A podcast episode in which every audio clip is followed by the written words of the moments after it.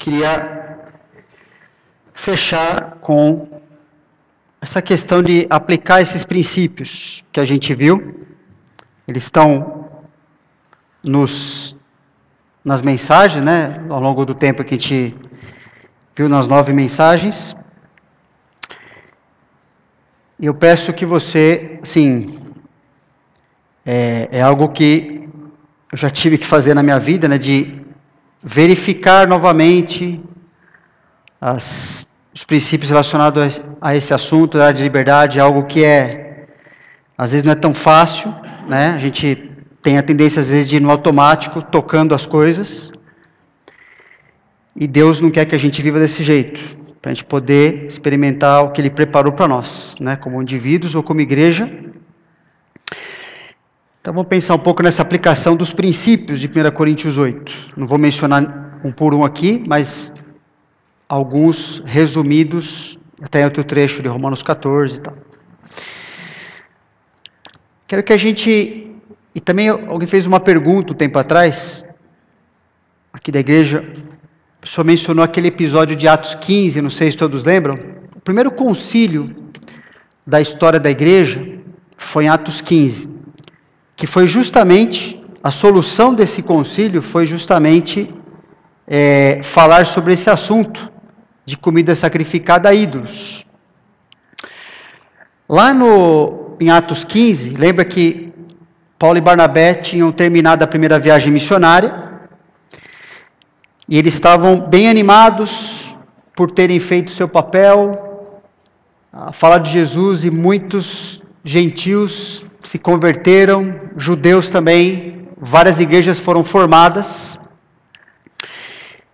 e começou a haver um problema, porque junto com esses judeus convertidos, não só esses judeus convertidos, mas um grupo infiltrado de judaizantes, que a igreja, na verdade, teve que enfrentar durante toda a sua história inicial ali, judeus que queriam perseguir, atrapalhar o que Deus estava fazendo,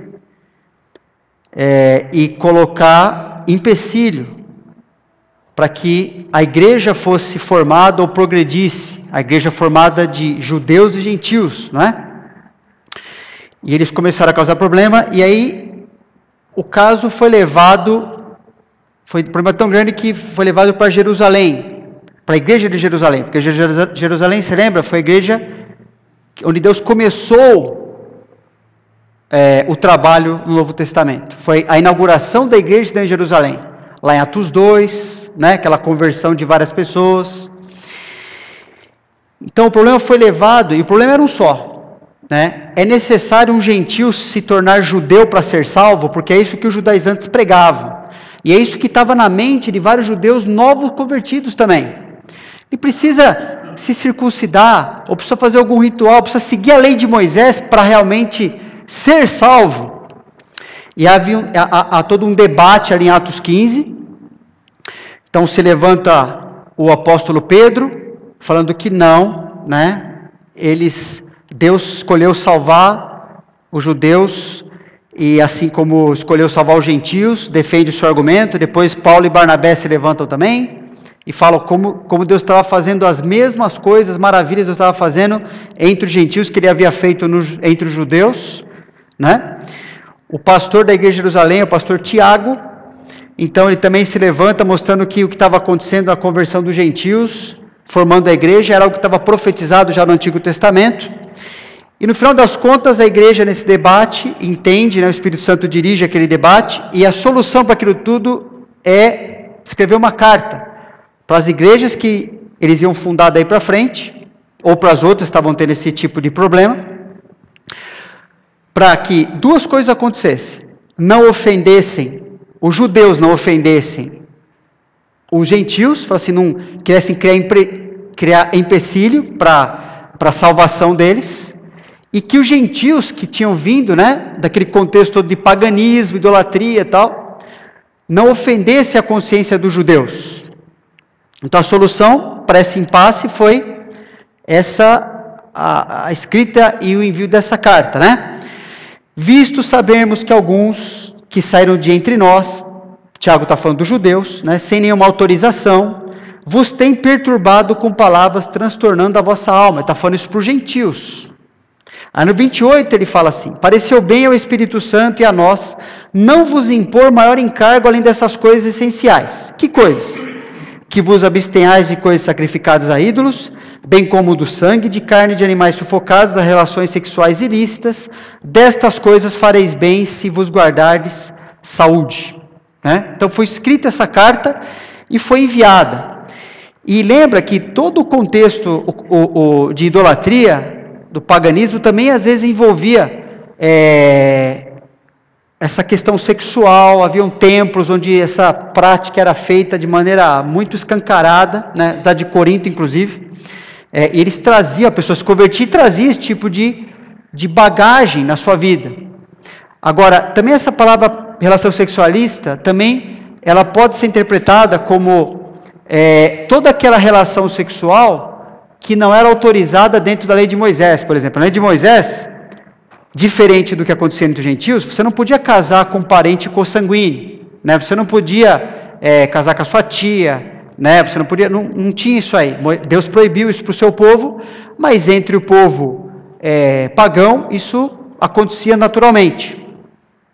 E provavelmente é isso que foi escrito nessa carta, porque não faz sentido ser proibido qualquer relação sexualista como simplesmente um conselho, porque isso é proibido mesmo na palavra, já é pecado claro, ok? E o resultado dessa carta enviada foi que resolveu a situação, trouxe conforto e edificação para todos, né? Ao passar pelas cidades, o texto está aqui, ao passar pelas cidades, entregava aos irmãos para que as observassem, as decisões tomadas pelos apóstolos, presbíteros de Jerusalém. Assim as igrejas eram fortalecidas na fé, dia a dia aumentavam em número.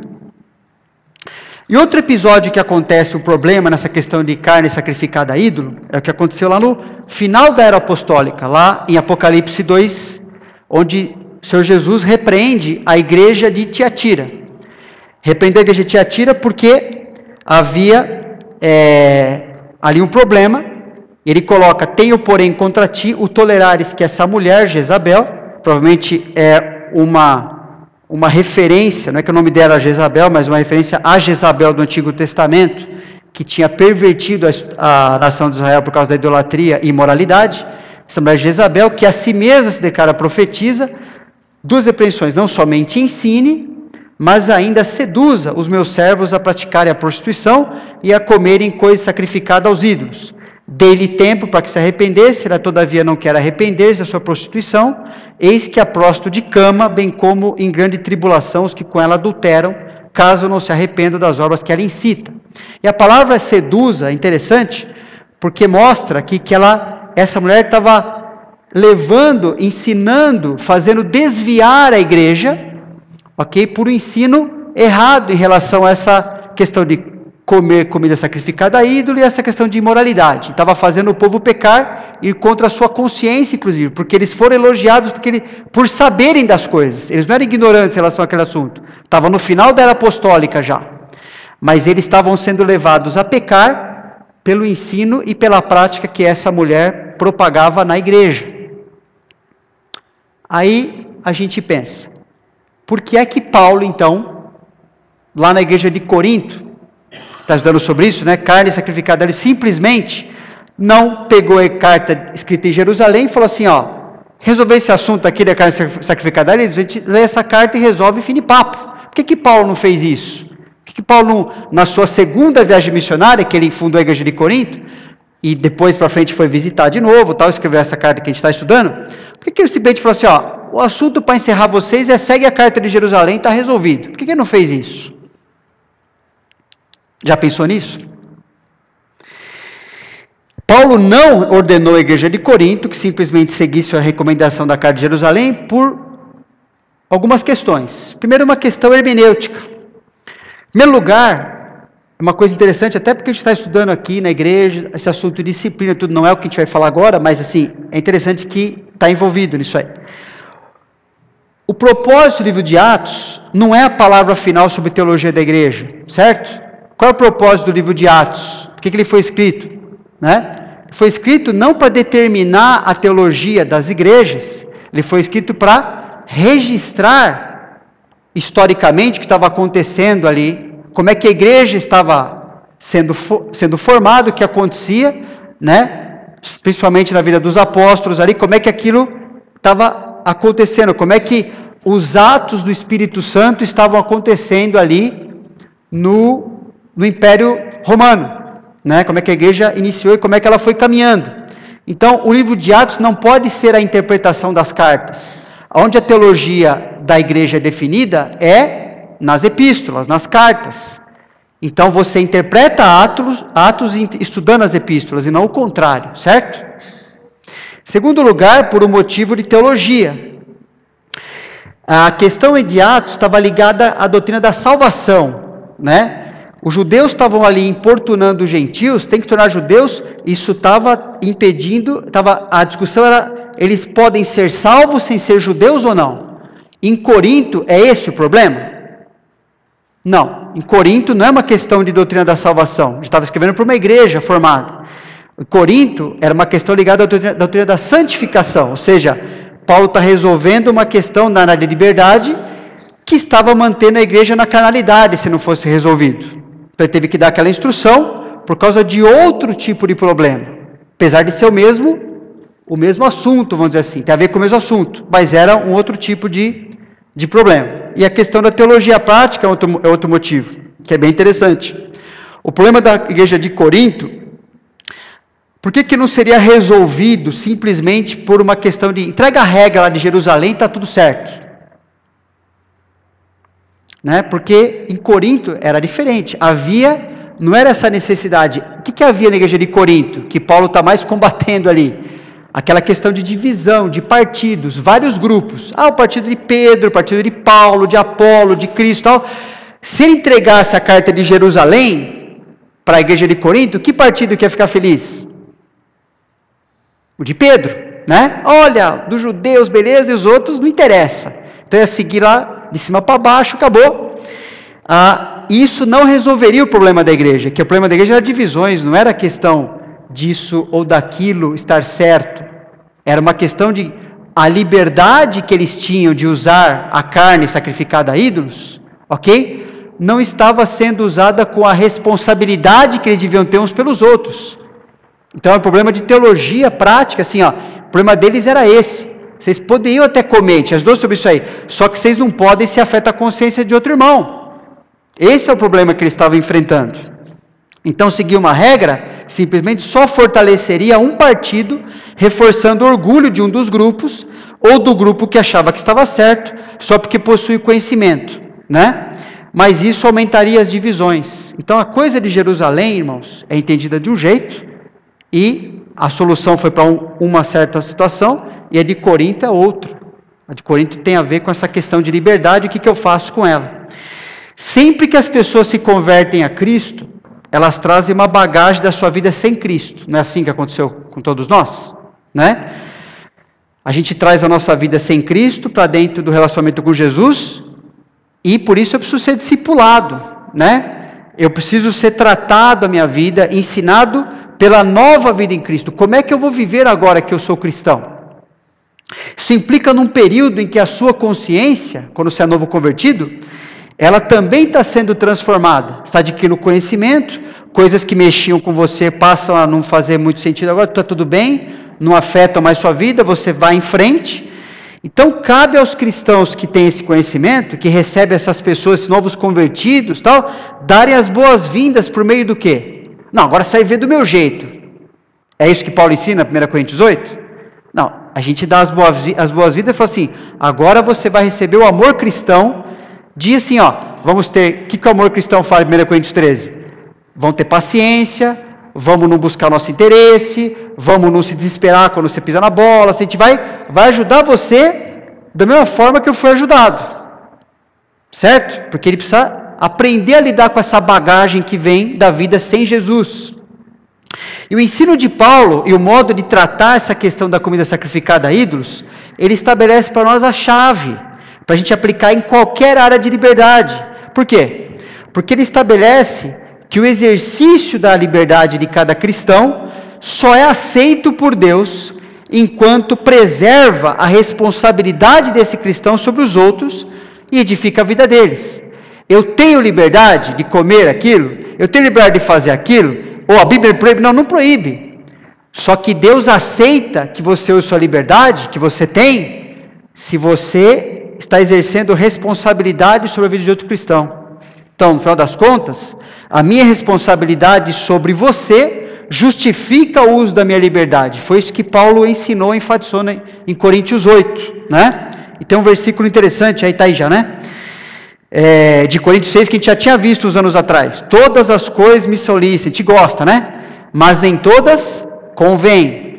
Todas as coisas me são lícitas, mas eu não me deixarei dominar por nenhuma delas. Está falando assim, ó, eu posso muita coisa, mas aquilo não vai exercer sobre mim um poder, um domínio, que eu não possa abrir mão. E Paulo em Coríntios 8 fala, tem coisa que você vai ter que abrir mão, porque prejudica, afeta a vida dos teus irmãos. E quando você faz isso, a tua liberdade, ela está glorificando a Deus, porque você está usando como Deus planejou para ser usado. Às vezes você tem liberdade e usa aquilo, e às vezes você restringe, porque você é livre. Quem é escravo do pecado não consegue fazer isso, certo? Só pode viver agradando a si mesmo, a sua carne, vai insistir nas coisas, porque não consegue viver para Deus nem para os outros. Mas o cristão consegue. Então, no uso da liberdade, a gente pode fazer muita coisa, né? Mas, coloquei algumas coisas aí, devemos, lembra que a gente está falando essa pergunta, nós podemos fazer, certo? Mas a pergunta não é essa em 1 Coríntios 8, a pergunta é se eu devo aplicar liberdade ou se eu devo restringir a liberdade. Então, devemos beber numa roda de amigos cristãos? O que a gente aprende em Coríntios 8? Vai depender, né? Depender. Como é que é a consciência dessas pessoas? E com amigos não cristãos? Isso é mais respondido em Coríntios 10, quando Paulo fala, quando o não cristão chama você, então a gente vai deixar o programa, mas sim, de qualquer jeito o princípio lá é o mesmo, a consciência da pessoa que te chamou, enfim, ela tem o mesmo princípio por trás. Devemos frequentar ambientes que promovem ou incentivam uma vida desregrada, irreverente, imoral e permissiva no uso de drogas, você não vai... Não é usar droga, não é ter sexo, não é isso que você está falando. Você pode frequentar um ambiente? A pergunta não é essa, a pergunta é, eu devo fazer isso? Será que isso pode afetar? Será que isso está afetando a consciência de algum? Será que algum irmão em Cristo veio desse ambiente que se ele me vê lá dentro, não é isso que Paulo fala em Coríntios 18? Ele me vê lá dentro lá e fala assim, ó, beleza, o irmão pode, se o pastor pode fazer, eu também posso. Ali vai de carona na minha consciência e ele peca, ele não pode fazer aquilo, ele cai no pecado. Ele é acusado por aquilo e a vida dele desanima e um monte de coisa. Né? Devemos fazer tatuagem? Homens podem usar brinco? Ou podem, devem, né? Irmãs devem usar biquíni na presença de homens? E os homens devem ficar sem camisa despreocupadamente na presença de mulheres? Devemos ouvir qualquer música secular? Assistir ou ler qualquer coisa secular? Não tem problema nenhum? Devemos rir e propagar humor, ou que chamam de humor, né, que afronta a dignidade dos outros? Devemos praticar qualquer coisa que é chamada de esporte, mas que coloca em risco a nossa vida ou a dos outros? Devemos, aí você deve estar pensando em alguma coisa, ou não? Pode pensar em, sim, é aquele tipo de coisa que eu posso fazer, não posso? Não tem princípio que proíbe fazer alguma coisa dessa na Bíblia, mas a pergunta não é se eu posso, é se eu devo.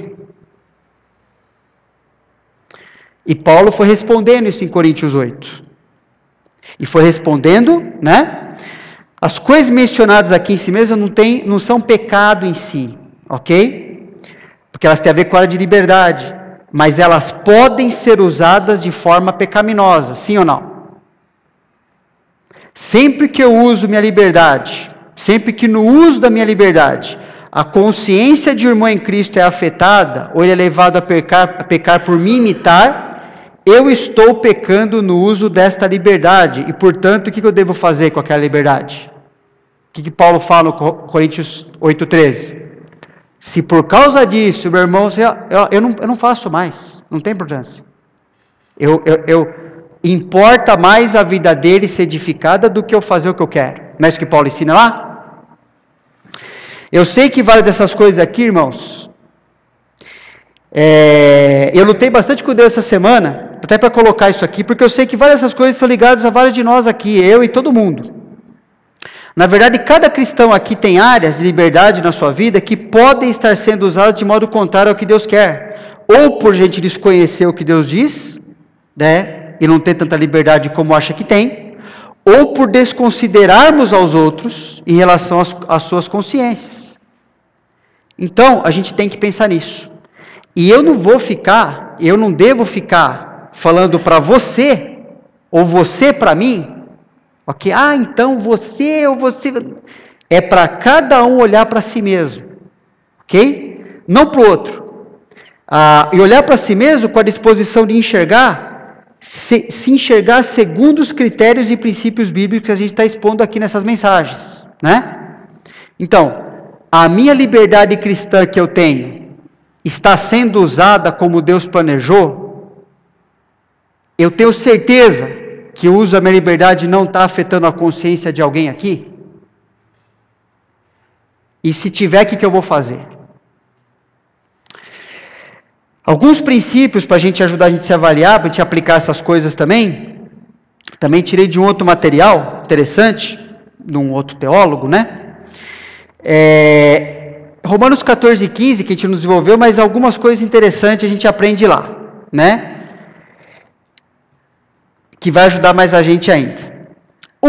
Isso tem isso em mente. Aceitar um ao outro porque Deus os aceita em Cristo. Ali é o ponto de partida. Lembra que Paulo fala em Romanos? Acolhei ou aceitar, esse é o termo. Esta pessoa, em primeiro lugar, ela tem uma liberdade diferente da minha, tal, mas em primeiro lugar tem que entender o seguinte: ela foi aceita por Deus. Deus chamou ela para perto. Deus salvou essa pessoa. Então eu tenho que partir desse. Em primeiro lugar é isso aí, né? Meu relacionamento com os irmãos da IBNA, que tem liberdade diferente da minha, mostra a eles que os valorizo por serem cristãos. E uma coisa que ajuda é assim, ó: repare de quem você tem proximidade ou distância na IBNA. Isso me ajuda. Então, eu pensei nessa pergunta assim: tem pessoas que eu me sinto melhor e tem pessoas que eu me sinto pior de estar perto? Então, por quê?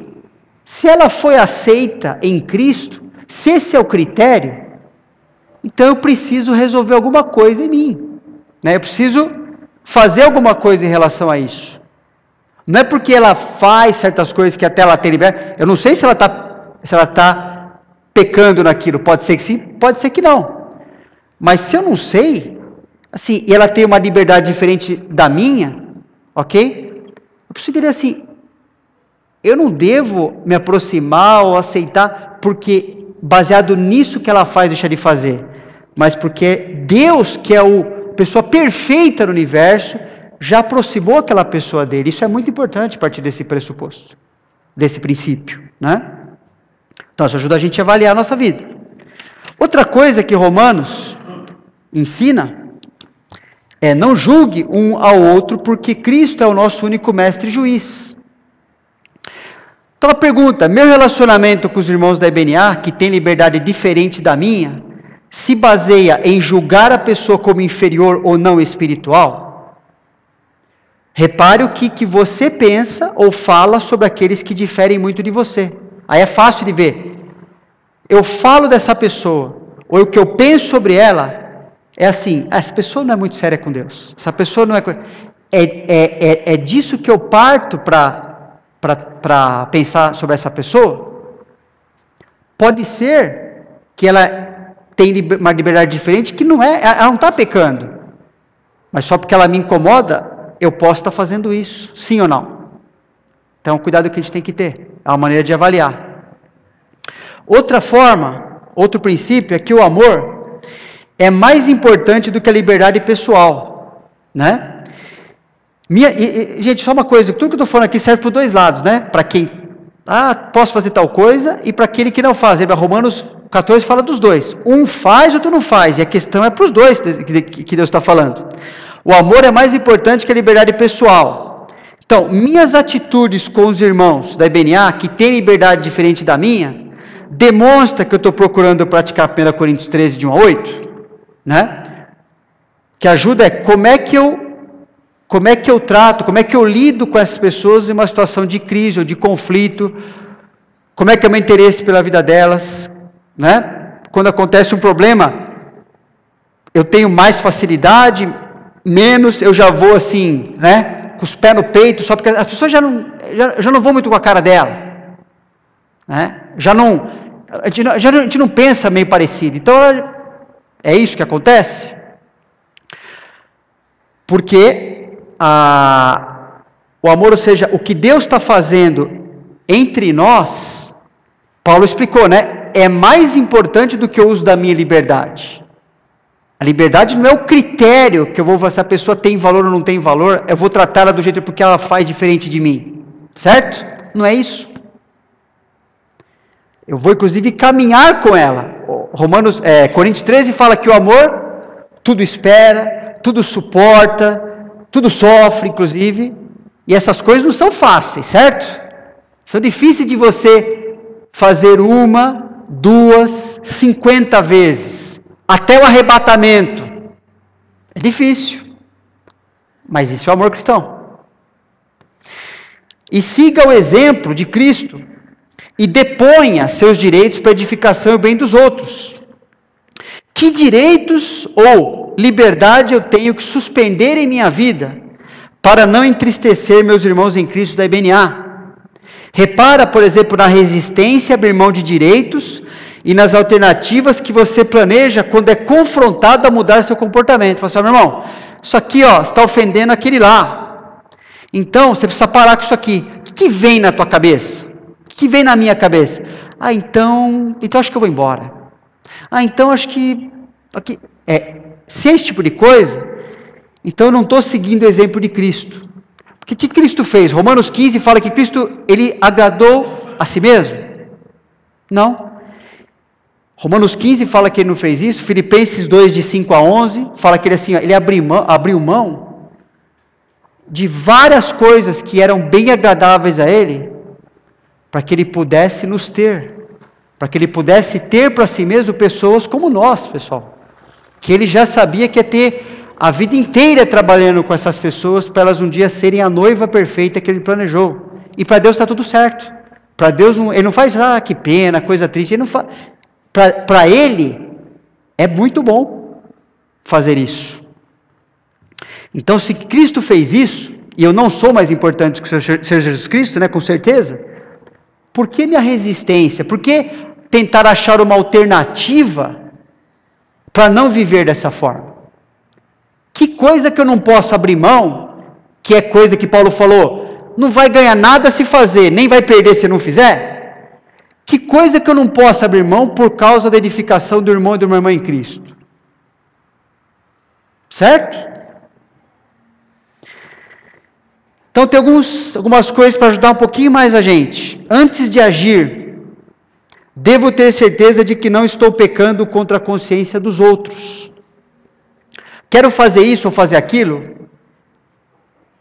Como é que eu sei que aquilo não ofende outra pessoa? Como é que eu sei que aquilo... ofensa, lembra? A gente já falou semana passada. Não é assim, o outro ficou chateado. Não. É aquilo que você serve de um tropeço ou de escândalo. Aquilo que a outra pessoa, se fizer, ela vai pecar. Aquilo que é algo que... não tem problema em si mesmo, mas para aquela pessoa tem problema. Então eu devo fazer? Não devo fazer. Então eu tenho que ter certeza que eu não estou vivendo dessa forma, fazendo o que eu quero, e os outros às vezes estão pecando, desanimando a sua vida cristã por causa da minha escolha. Se há situações de conflito em relação a essas coisas, eu tenho problema com aquele irmão, aquela irmã, ele faz tal coisa que eu não aceito e tal, é porque é a diferença de consciência. Ok? Dentro dessa área aqui de ter liberdade, ok? Então, para começar a resolver essas diferenças, preciso conversar com outra pessoa. Ouve. Pergunta para ela e ouve assim, ó. Deu um problema. O que está acontecendo? Né? Estou percebendo que a gente está pior, está mais distante. Ou você vai assim, ó, eu estou com um problema com você. Vai conversar com essa pessoa. O jeito que você está vivendo, o que você está fazendo, para mim isso é um problema. Isso me desanima andar com o Senhor Jesus. Você precisa conversar, não adianta falar assim, eu não vou falar com ela não, não vou me meter. E você vai, aí que acontece? Você vai ajudar aquela pessoa a continuar pecando, certo? Porque ninguém está avisando ela também. E a Bíblia fala que inclusive me torno cúmplice do que ela está fazendo. Amor cristão tem a ver com você, às vezes até correr o risco de ser mal interpretado e ter que se envolver aquilo ali, e você ter que falar não sei quantas vezes e tal, porque o teu interesse é que a pessoa ande com Deus da maneira certa, mesmo numa área de liberdade. Após conversar, eu preciso conversar com Deus, para conhecer o que Deus pensa, né? Porque pode ser que eu esteja certo, que eu estou pensando, pode ser que ele fale assim, peraí, mas não é bem assim. Aqui não está afetando porque está te fazendo pecar, por exemplo. Está afetando só porque você não gosta, por exemplo. Então você precisa ver na Bíblia o que Deus pensa sobre aquilo que está acontecendo. Ou a justificativa que a pessoa deu. Se ela falou que é... Peraí, deixa eu ver aqui o que Deus pensa. Pode ser que ela tenha liberdade mesmo, pode ser que ela já esteja pecando já. Preciso saber. Na dúvida, deve perguntar aos pastores, ao seu discipulador. Eu não consegui chegar ainda, eu conversei, não consigo chegar num ponto lá e eu preciso de ajuda. Pergunta. Enquanto eu estou lidando com a questão, o que eu devo fazer? Se eu sou a pessoa, alguém chegou para mim e falou assim, Maurício, o que você está fazendo aí, está me desanimando a tua vida. É assim, não consigo parar de pensar naquilo, eu estou desanimado, quando você faz tal coisa eu vou lá e eu penso aquilo, eu peco. O que eu devo fazer se eu sei disso? A pessoa chega para mim e fala isso para mim. O que Deus espera que eu faça? Suspende por um tempo. Para de fazer aquilo. Eu posso fazer isso? Claro, eu devo fazer isso. Até que seja resolvido. Paulo falou, né? Se o problema, se meu irmão peca por comer carne sacrificada a ídolo, o que eu faço? Eu não como mais, não tem problema. Essa carne aqui eu não como mais. Não vou perder nada com isso. Só vou ganhar o irmão. Ele vai estar mais encorajado a andar com o Senhor Jesus. É isso que eu quero. Devo comunicar minha decisão e motivos à pessoa envolvida. O que você resolveu? O que aconteceu? No final, chegaram aqui, a que conclusão? Você vai fazer, você não vai? E o resultado, no final, deve ser de maior comunhão entre vocês dois. Entre quem estiver envolvido. Não menos, mas mais. Porque esse processo foi feito da maneira de Deus. Se tiver pecado, o que você faz? Você pede perdão aos envolvidos. Realmente... Eu entendi que eu estou vivendo a liberdade de maneira errada. E eu preciso te pedir perdão. Isso aqui não foi bom. Fiquei muito triste de ver que isso entristeceu você. Eu sei que eu não devo viver assim. Acerta? E devo me comprometer a nunca mais agir assim, a menos que haja novamente a liberdade para agir assim. Às vezes a pessoa, por um tempo, fala assim, sabe aquilo lá que me afetava? Não me afeta mais. Né? Não tem problema, né?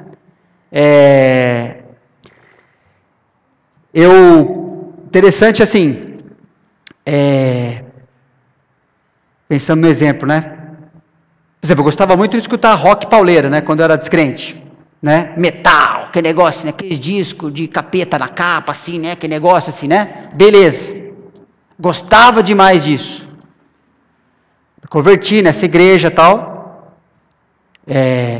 Claro, Deus foi trabalhando, mudando um pouco o gosto musical, né?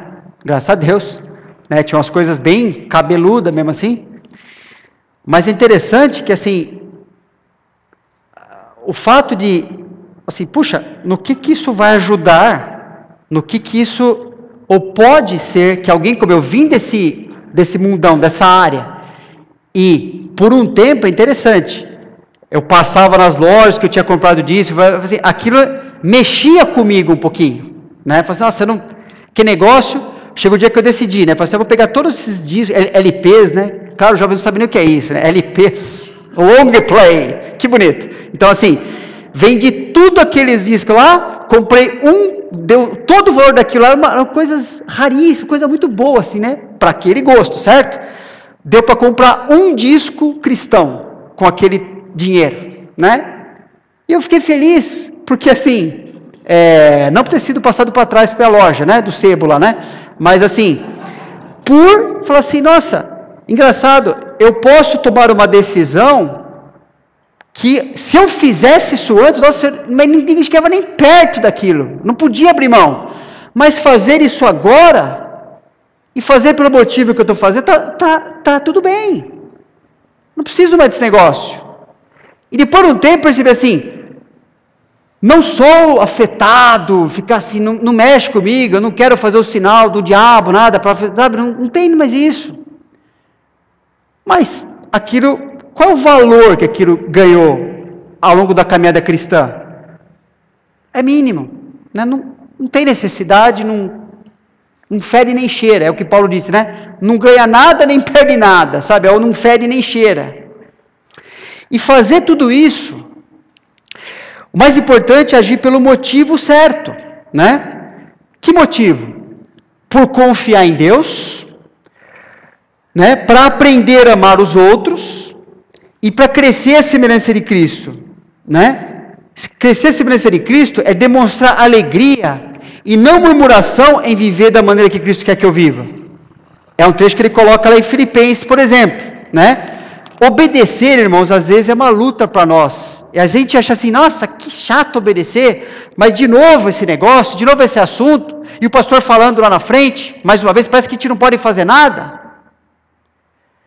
Deus sabe que às vezes a gente pensa assim mesmo, Ele sabe que a gente não ganha muito em simplesmente obedecer, vou fazer porque se eu não fizer, vou levar uma paulada. Ele fala assim, ó, assim, pois, amados meus, como sempre obedecestes, não só na minha presença, e agora Paulo estava longe deles, Paulo estava preso, né? Porém, muito mais agora na minha ausência, desenvolvei a vossa salvação com temor e tremor, porque Deus é quem efetua em vós tanto querer como realizar segundo a sua boa vontade. Quando você tiver que obedecer, ele está falando o quê? Fazei tudo sem murmurações, nem briga, nem contenda, né? Para que vos torneis irrepreensíveis e sinceros, filhos de Deus, inculpáveis no meio de uma geração pervertida e corrupta, na qual resplandeceis como luzeiros no mundo, preservando a palavra da vida, para que no dia de Cristo eu me glorie de que não corri em vão, nem me esforcei inutilmente. Deus não está propondo uma vida muito boa nisso aqui? Está falando assim, sabe, ó, obedece, de coração, obedece com alegria, obedece porque quando você faz desse jeito, Deus está fazendo algo que é muito mais valioso do que simplesmente ficar segurando um comportamento que você quer muito fazer, algo que você não quer abrir mão. Eles falam assim, isso é impressionante em relação ao mundo. O mundo olha para eles e fala assim, ó, no mundo todo mundo briga, esse é meu espaço, eu faço o que eu quero, eu vivo do meu jeito, ninguém me enche a paciência, é isso que o mundo, é assim, o mundo vive assim. Imagina, o mundo olha para os cristãos e fala assim, ó, engraçado, ele não só faz, mas ele tem prazer em fazer algo que eu sei que aquilo para ele custa, é um sacrifício fazer, ou deixar de praticar certas coisas. Como que é possível ele ter alegria e não ficar murmurando o que ele tem que fazer ou deixar de fazer o que ele gosta? Por que que ele não fica bravo? Por que que ele não fica murmurando, reclamando? Por que que ele não quer se afastar? O que que acontece no coração desse cristão? Percebe? A pessoa fala, tem uma luz brilhando ali, tem Jesus aparecendo. E aí, quando a gente deu o testemunho aqui, né? Falar de Jesus fica muito mais tranquilo, pessoal. Porque você não precisa explicar, você vai falar assim, ó, sabe por causa disso aqui? Vou te contar como é que acontece isso aqui, ó. Aí você explica o evangelho para a pessoa. E ela fala assim, ó, faz sentido. Esse evangelho é poderoso mesmo, muda as pessoas, pô. Não é uma religião. Só que afeta profundamente o que essa pessoa é ou vai fazer da vida dela. E talvez, quando a gente olha uma coisa dessa, né? A gente pode olhar assim, mas a vida cristã pode se tornar muito chata, né? Ah, mas eu vou... Tem coisa que eu gosto tanto. E eu tenho que parar de fazer por causa daquele irmão. Eu nem gosto muito dele, né? Ah, nem se relaciona muito. E às vezes o problema é justamente por isso. Se a gente está entendendo essa série de mensagens, do jeito que Deus quer, a gente vai ter, pessoal, áreas a acertar na nossa vida, a nos arrepender, a mudar, a nunca mais, às vezes, fazer certas coisas, a não prejudicar mais os outros, a se preocupar com isso, a ter certeza que a minha liberdade não está afetando a tua consciência. Se a gente está entendendo, é assim que a gente vai fazer.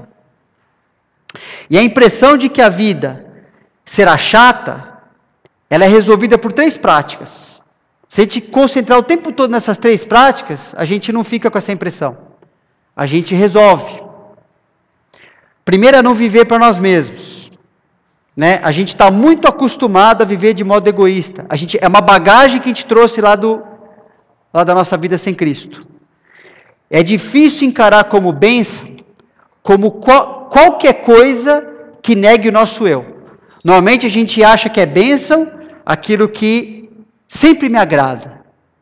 E às vezes a bênção não é o que me agrada mais. Às vezes a bênção é o tratamento que eu preciso, que não é agradável. Às vezes a bênção é tirar da minha vida algo que eu, nossa, gostava tanto daquilo. Só que aquilo está fazendo o irmão cair em pecado. Aquilo está fazendo você continuar no egoísmo de vida.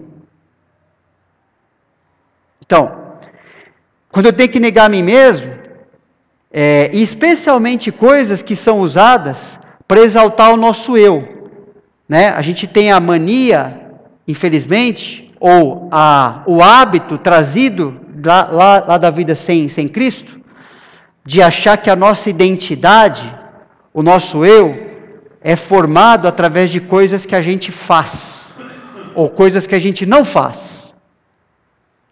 A identidade do cristão ela é fundamentada no quê? Isso. Ainda bem que minha identidade não tem mais a ver com o que eu faço ou deixo de fazer, não é? Você também. Tem a ver com o que Cristo fez por mim. Deus o tempo todo fala, se importa com o que você é em Cristo. Mostra o Maurício em Cristo. É isso que interessa. O Maurício sem Cristo, para que serve? Para que ele ajudou, de fato, eu viver a vida que Deus tinha planejado para mim? Eu nem tinha descoberto essa vida. Só descobri no Maurício em Cristo. Então se preocupa em exibir, em exaltar Cristo na vida, né? A identidade, eu ser conhecido e ser valorizado por aquilo que Cristo aparece em mim. Porque é para isso que Deus nos salvou, não foi? Romanos 14 fala, porque nenhum de nós, Romanos 14 é esse texto de liberdade, né? Nenhum de nós vive para si mesmo, nem morre para si. Porque se vivemos, para o Senhor vivemos. Se morremos, para o Senhor morremos. Quer pois vivamos ou morramos, somos do Senhor. Tem um Senhor na nossa vida. É esse que eu devo exaltar. Viver para nós mesmos nunca nos satisfaz, nem nos satisfará, porque é oposto à natureza e propósito pelos quais Deus nos criou e recriou em Cristo. Nunca vai dar certo viver para si mesmo e ainda querer estar satisfeito. Se você é um cristão, nunca vai dar certo, porque você está na contramão do que Deus está fazendo. Outra prática que vai evitar a gente achar que a vida restringindo a liberdade às vezes, é chato. Viva para Deus. A comunhão com Deus, baseada na obediência à palavra, foi planejada para suprir a nossa necessidade de identidade e de intimidade com Deus, E Deus é a única pessoa, irmãos, que nos ama de maneira que realmente nos satisfaz, não é? Quando todo o amor falha das pessoas, quando tudo que você botou tua esperança vai por água abaixo, para quem você corre e tem certeza que vai dar certo? Pelo amor de Deus. Fala assim, nossa, quando eu chego lá e aprendo o que Deus quer para mim, vivo daquele jeito, eu saio melhor. Aquilo enche a minha vida. Não enche a tua vida? Porque foi feito para ser assim mesmo. Davi fala assim, quão amáveis são os teus tabernáculos, Senhor dos exércitos.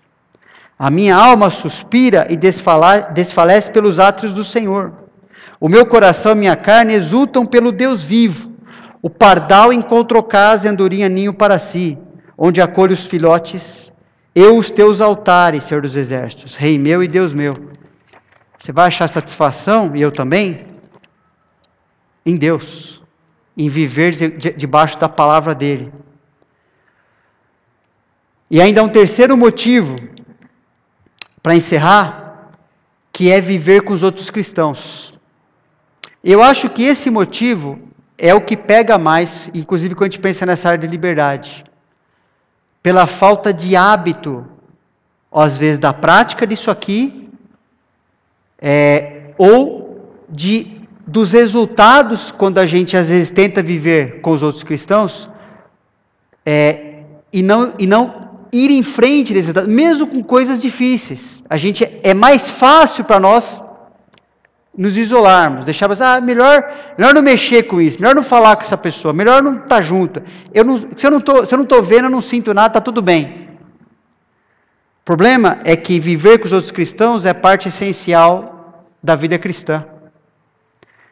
Né? Queremos ser aceitos pelo mundo, queremos o entretenimento que as experiências do mundo nos dão muitas vezes, porque o mundo cria, porque senão ele fica maluco, né? Queremos exibir a nossa vida, aquilo que o mundo considera como sucesso, só que a comunhão que a gente pode ter uns com os outros, baseado na obediência à palavra de Deus, foi planejada não só para nos afastar do mundo, mas para nos satisfazer plenamente junto àqueles que estão procurando viver da mesma forma. Deus deu uns aos outros e diferentes uns dos outros, ok? Porque ele planejou que isso fosse satisfatório para a nossa vida cristã. É uma parte essencial, necessária, para eu perceber a realidade, como a realidade da vida cristã ela é boa, ela é planejada dessa forma. Por isso Paulo coloca lá em 2 Timóteo, foge outrossim das paixões da mocidade, segue a justiça, a fé, o amor e a paz com os que de coração puro invocam o Senhor. A vida foi planejada para ser assim. Quando está difícil viver a vida cristã, segue com aqueles que também estão seguindo. Você vai encontrar alegria nisso. Pedro fala, finalmente, sede todos de igual ânimo, compadecidos, fraternalmente amigos, misericordiosos, humildes, não pagando mal por mal, injúria por injúria, antes pelo contrário, bendizendo, pois para isto mesmo foste chamados, a fim de receber bênção por herança.